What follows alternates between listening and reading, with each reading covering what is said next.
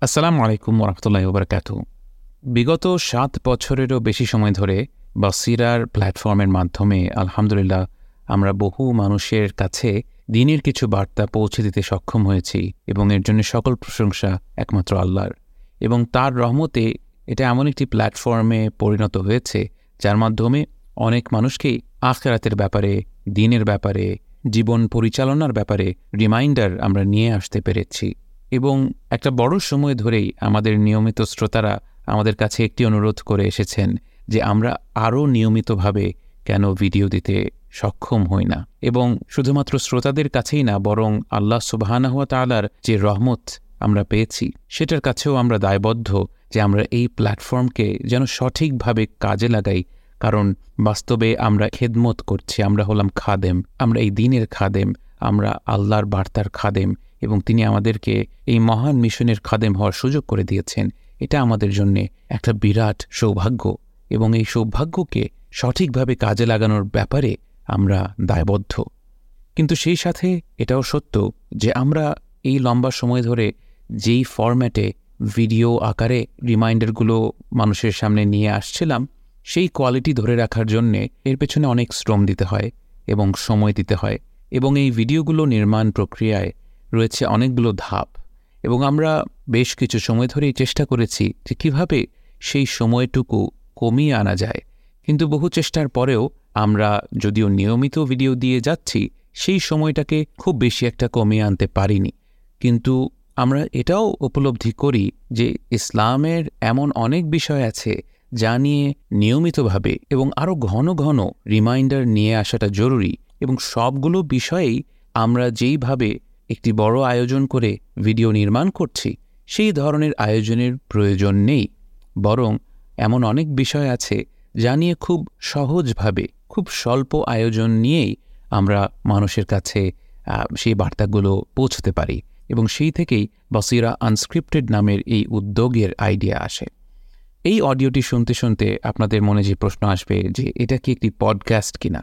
একে পডকাস্ট বলতে কোনো সমস্যা নেই। যদিও আমরা একে পডকাস্ট হিসেবে প্রমোট করছি না, মূলত এই কারণে যে যে সমস্ত পডকাস্টগুলো জনপ্রিয় হয়ে উঠেছে, সেখানে আলোচনাগুলো আরেকটু লম্বা হয় এবং আমাদের এই উদ্যোগের ক্ষেত্রে মূলত আমাদের সাধারণ ভিডিও রিমাইন্ডারের যেমন দৈর্ঘ্য থাকে, আমাদের বেশিরভাগ পর্বগুলো তেমন দৈর্ঘ্যেরই হবে বলে আমরা ধারণা করছি।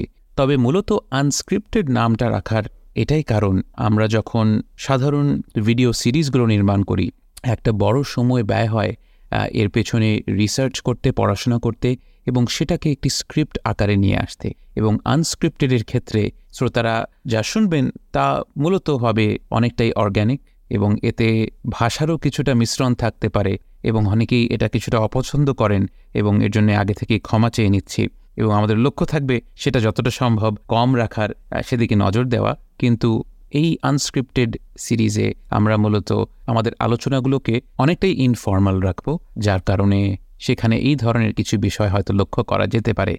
তবে আমাদের আশা হচ্ছে এতে করে মূল যে বার্তাগুলো আমরা শ্রোতাদের কাছে নিয়ে আসব, সেই বার্তা গ্রহণ করতে কোনো ব্যাঘাত ঘটবে না এবং ইনশা আল্লাহ আমাদের ভিডিও সিরিজগুলোর মাধ্যমে যেমন উপকারী মেসেজ সবাই গ্রহণ করে থাকেন এবং তাদের জীবনে যে পরিবর্তনগুলো করতে অনুপ্রাণিত হন। আমাদের আনস্ক্রিপ্টেড সিরিজের মাধ্যমেও সেই ধরনের ফলাফল মানুষের জীবনে দেখা যাবে। কিন্তু যেই ব্যাপারটি আমরা আশা করছি লক্ষণীয় হবে যে এই আনস্ক্রিপ্টেডের মাধ্যমে আমরা আরও অনেক ঘন ঘনভাবে শ্রোতাদের কাছে আসতে পারব। কিন্তু সেই সাথে আমাদের ভিডিও সিরিজগুলোর কাজে যেন বিলম্ব না হয়, সেদিকেও আমরা নজর রাখব ইনশাআল্লাহ। তো চলে আসা যাক আমাদের প্রথম আনস্ক্রিপ্টেড পর্বের মূল বিষয়ে।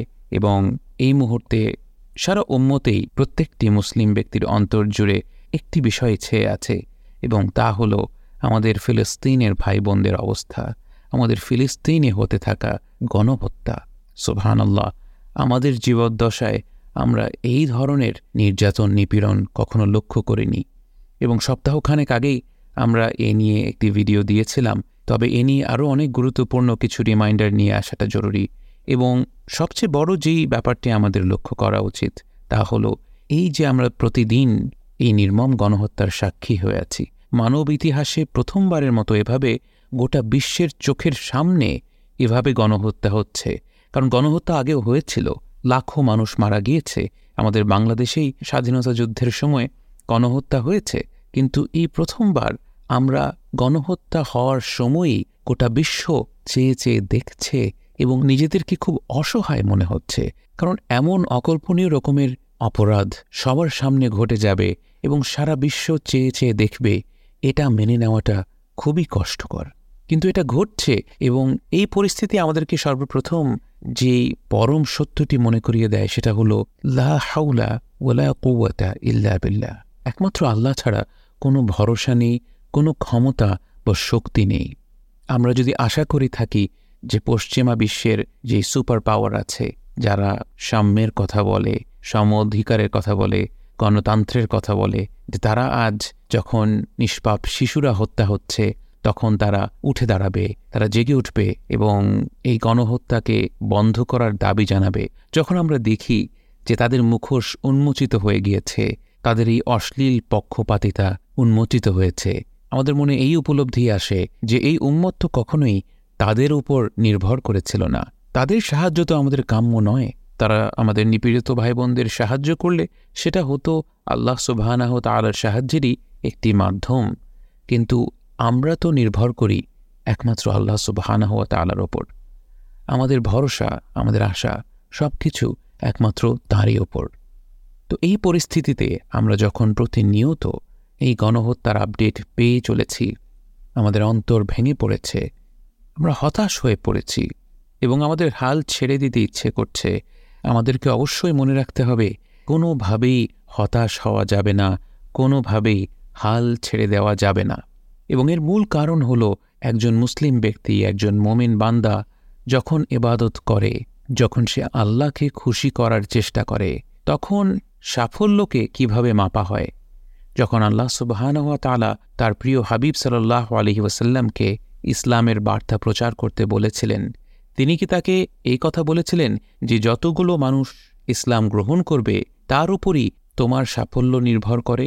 তুমি তোমার বার্তাটি মানুষের কাছে ঠিকমতো পৌঁছেছ কিনা, সেটা বোঝা যাবে কতজন মানুষ ইসলাম গ্রহণ করল তার মাধ্যমে? একেবারেই না। বরং আল্লাহ সুবাহানহ তালা তাকে বারবার একথা মনে করিয়ে দিতেন, তোমার কাজ হল বার্তাটি পৌঁছে দেওয়া মাত্র। ফেদাক্কির ইন্নামা অন্ত মুদাক্কির লস্তে আলাইহিম বিমুসাইতির তোমার কাজ হল মানুষকে রিমাইন্ডার দিয়ে যাওয়া, মানুষের কাছে বার্তা পৌঁছতে থাকা। কিন্তু এই বার্তা পৌঁছনোর ফলাফল কি হবে, তার উপর তোমার কোনোই হাত নেই, তা নির্ভর করে একমাত্র আল্লাহ সুবহানহ তালার উপর। আমরা যখন আল্লাহর কাছে দোয়া করি এবং আল্লাহর কাছে কেঁদে কেঁদে বলি, আল্লাহ, আপনি আমাদের ফিলিস্তিনের ভাই বোনদের এই নির্যাতন, এই নিপীড়ন বন্ধ করে দিন, তাদের সাহায্য করুন এবং তাদেরকে এই নৃশংস অত্যাচারীদের থেকে রেহাই দান করুন এবং তাদের উপর বিজয় দান করুন। আমরা এই দোয়া করছি আর দোয়া শেষ করার পরে মোবাইলে দেখতে পাচ্ছি যে আরও শিশুরা মারা যাচ্ছে, আরও নিরীহ মানুষ গাজার রাস্তায় রাস্তায় পড়ে আছে। তার মানে কি আমাদের দোয়াগুলো কবুল হচ্ছে না? তার মানে কি এই যে আমাদের ইবাদত ইবাদত হিসেবে গ্রহণ হচ্ছে না, তা কিন্তু একেবারেই নয়। কারণ আবারও মনে রাখতে হবে যে একজন মমিন বান্দা হিসেবে আমাদের কাজ হচ্ছে চেষ্টা করে যাওয়া, আমাদের সাধ্যের মধ্যে আমরা যা যা করতে পারি সেই কাজগুলো করে যাওয়া। আল্লাহ সুবহানা হওয়া তালা আমাদের কাছ থেকে আমাদের প্রচেষ্টাটাই দেখতে চান।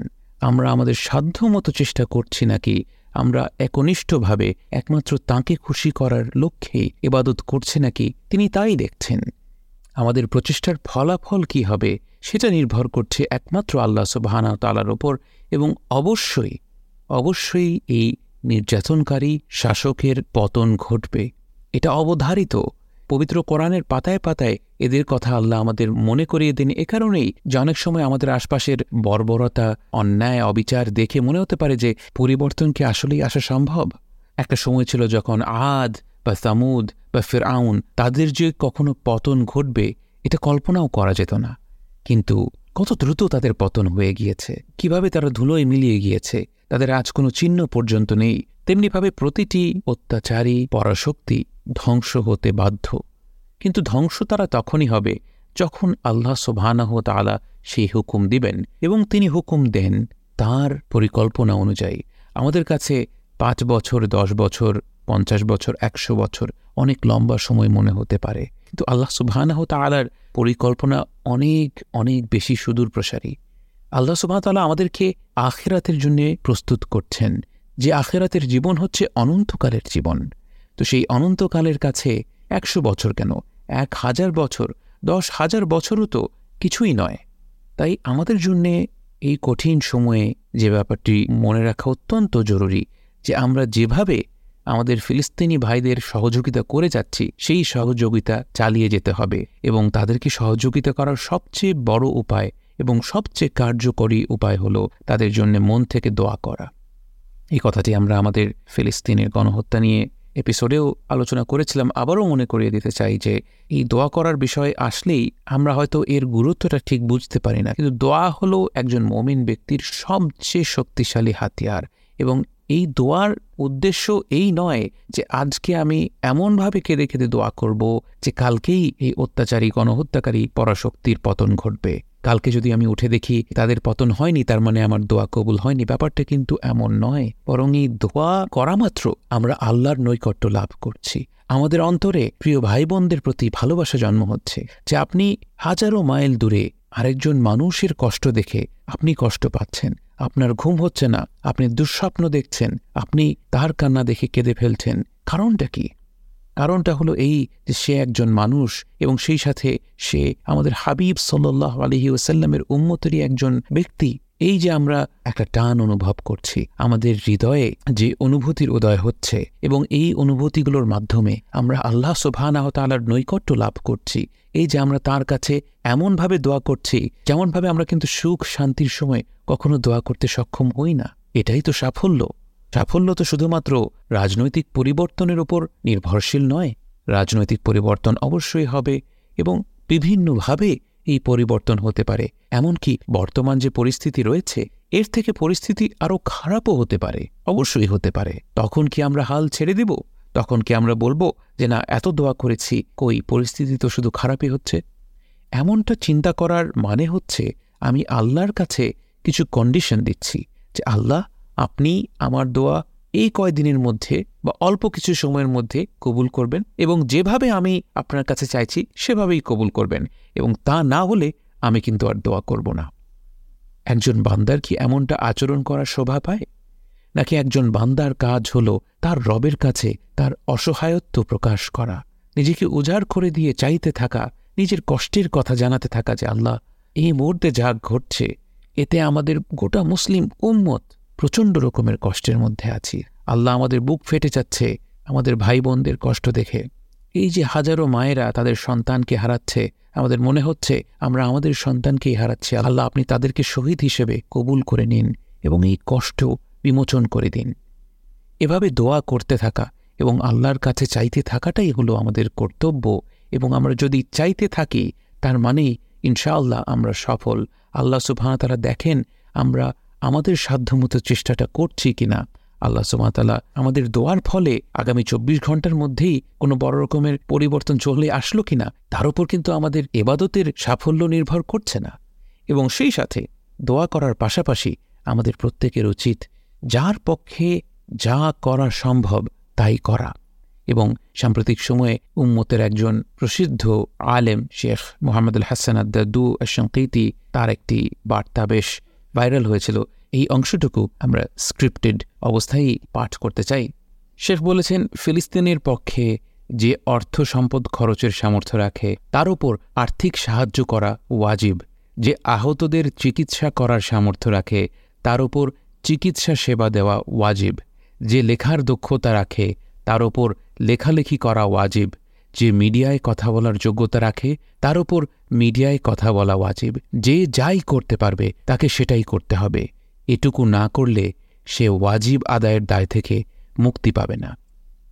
অত্যন্ত দৃঢ় এবং শক্তিশালী একটি উক্তি এবং সুবহান আল্লাহ এই মুহূর্তে আমাদের প্রত্যেকেরই উচিত এই কথাটিকে আমলে নিয়ে প্রথমত চিন্তা করে দেখা যে আমরা কোন কোন কাজ করতে সক্ষম। আমরা কি সত্যি যতভাবে ফিলিস্তিনের ভাই বোনদের পাশে দাঁড়াতে সক্ষম, সেভাবে তাদের পাশে দাঁড়াচ্ছি?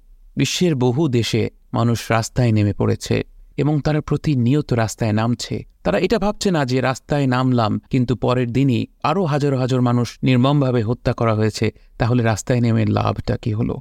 তারা রাস্তায় নামছে কারণ রাস্তায় নেমে তাদের সরকারের কাছে ন্যায় বিচারের দাবি করাটা তাদের কর্তব্য, পরিবর্তন আল্লাহর হাতে।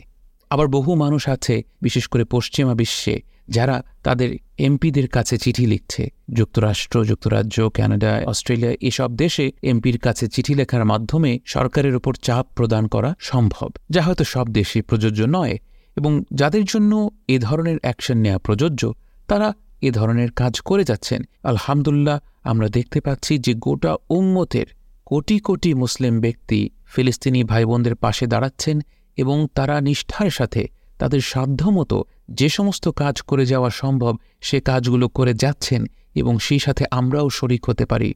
যাদের জন্য অনলাইনে অ্যাক্টিভিজম করলে এর প্রভাব বেশি পড়বে, তাদের সেটাতেই বেশি নজর দেওয়া উচিত। যাদের পক্ষে লেখালেখি করলে আরও বেশি মানুষের কাছে পৌঁছানো যাবে, তাদের জন্যে লেখালেখি করা উচিত। কিন্তু প্রত্যেকের যার যার জায়গা থেকে তাদের কাজ চালিয়ে যেতে হবে। এবং বাস্তবতা হলো এই যে ধীরে ধীরে আমরা অনেকগুলো অর্জন লক্ষ্য করছি যা এক মাস আগেও ফিলিস্তিনের এই বিষয়ে আমরা কল্পনাও করতে পারিনি। গোটা বিশ্বে আজ ফিলিস্তিনের পক্ষে মানুষ মত দিচ্ছে।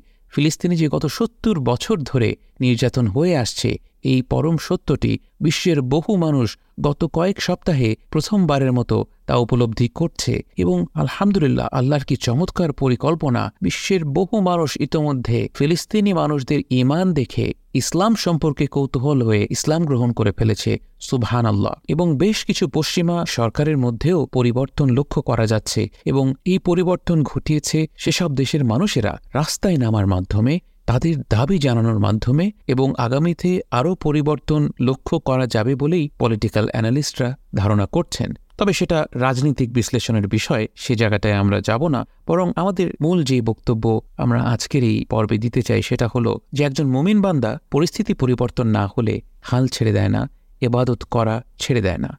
আমরা যে জিনিসের জন্য দোয়া করে যাচ্ছি তা না পেলে যদি আমরা দোয়া করা থামিয়ে দেই, তাহলে হয়তো আমরা দোয়ার মর্মই বুঝতে পারিনি। মুসলিম শরীফের হাদিসে আছে, রসুল সাল্লাহ আলাইসলাম বলেছেন যে যখন বান্দা বলে, আমি দোয়া করেই গিয়েছি করেই গিয়েছি করেই গিয়েছি, কিন্তু আমার দোয়া কবুল হয়নি, এবং সে তখন আল্লাহর ওপর আশা ছেড়ে দেয় এবং দোয়া করা বন্ধ করে দেয়, সে ব্যক্তি তাড়াহুড়ো করেছে।